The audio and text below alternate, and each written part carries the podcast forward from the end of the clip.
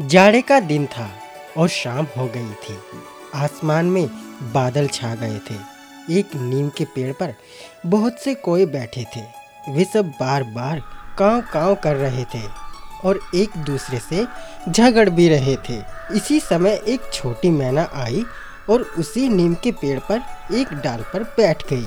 मैना को देखते ही कोई उस पर टूट पड़े। बेचारी मैना ने कहा, बादल बहुत हैं, इसलिए आज जल्दी अंधेरा हो गया है। मैं अपना घोंसला भूल गई हूँ। मुझे आज रात यहाँ बैठे रहने दो। को ने कहा, नहीं, ये पेड़ हमारा है। तू यहाँ से भाग जा। मैना बोली, पेड़ तो सब भगवान के हैं। इस सर्दी में यदि वर्षा हुई और ओले पड़े तो भगवान ही हम सब लोगों के प्राण बचा सकते हैं। मैं तो बहुत छोटी हूँ।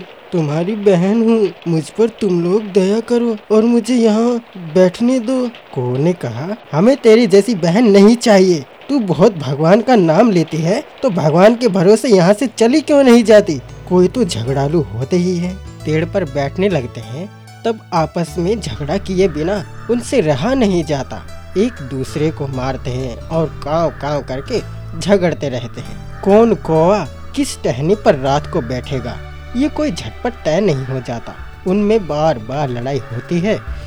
फिर किसी दूसरी चिड़िया को वे अपने पेड़ पर तो बैठने ही कैसे दे सकते थे? आपस की लड़ाई छोड़कर वे मैना को मारने दौड़े।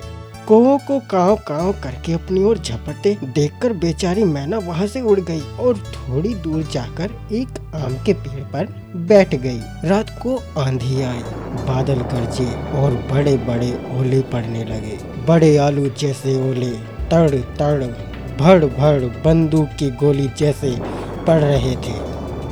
कोई कांव कांव करके चिल्लाए। इधर से उधर थोड़ा बहुत उड़े, परंतु ओले की मार से सब के सब घायल होकर ज़मीन पर गिर पड़े। बहुत से कोए मर गए। मैंने जिस आम पर बैठी थी, उसकी एक मोटी डाल आंधी में टूट गई। डाल भीतर से सड़ गई थी और पोली हो गई थी। डाल टूटने पर जड़ के पास पेड़ में एक खोंडर हो गया। छोटी मैना उसमें घुस गई। उसे एक भी ओला नहीं लगा। सवेरा हुआ। दो घड़ी दिन चढ़ने पर चमकीली धूप निकली।